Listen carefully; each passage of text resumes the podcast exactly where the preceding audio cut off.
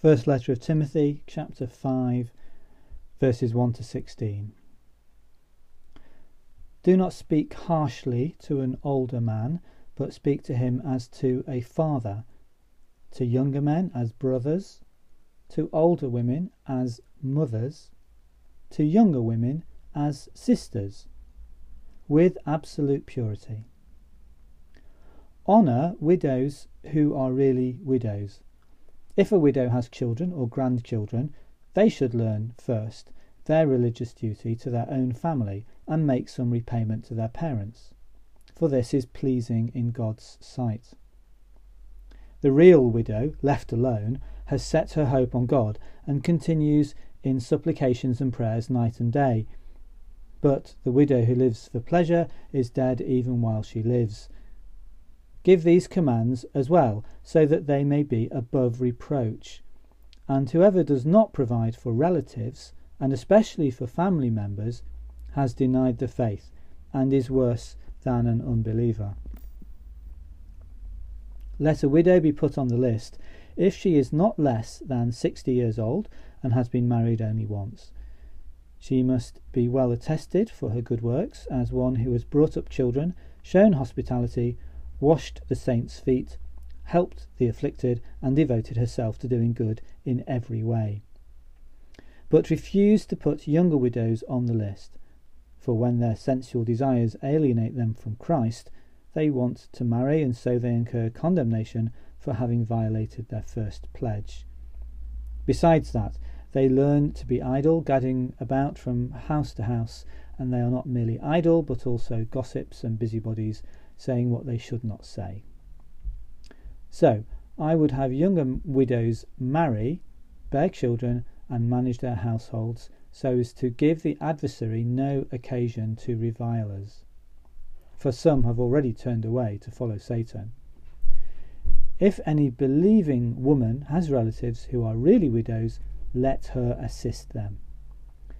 Let the church not be burdened, so that it can assist those who are real widows. So these are part of the instructions of uh, the Apostle Paul, or whoever it was who wrote this letter, writing to Timothy and helping him to work out some of the practical matters of the life of the church. And clearly, it addresses a social context which is really quite different from our own day, and there are a number of assumptions made here um, about people's circumstances um, that would not be borne out today, and so it's not something that we can just apply directly. But nevertheless, two things that strike me very strongly in it are the sense of honouring Christ and taking seriously responsibility for one another. And I think those are principles which translate to us today. We need to honour Christ through the way in which we conduct our life as a church community.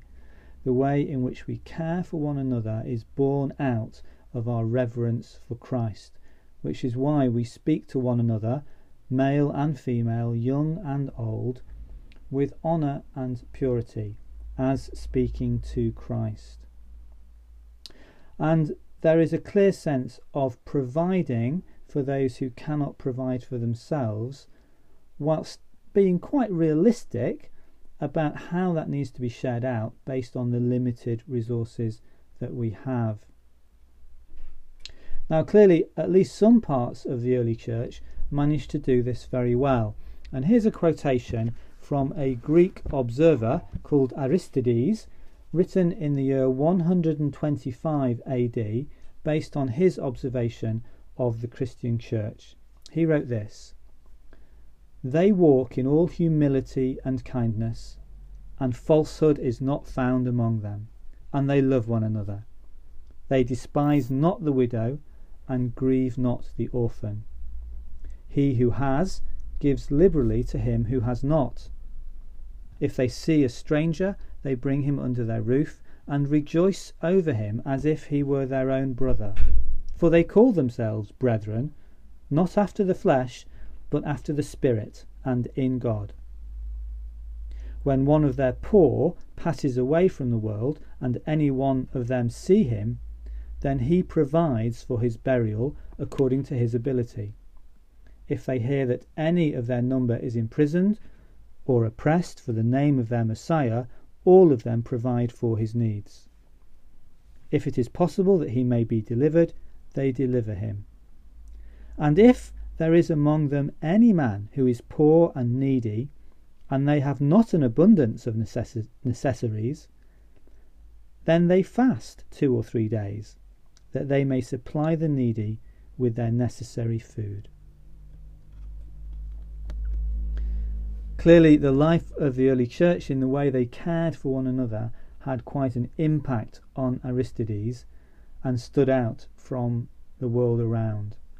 I wonder how we might implement that, how we might honour Christ and care for one another, while still being realistic about the limitations of what we can do.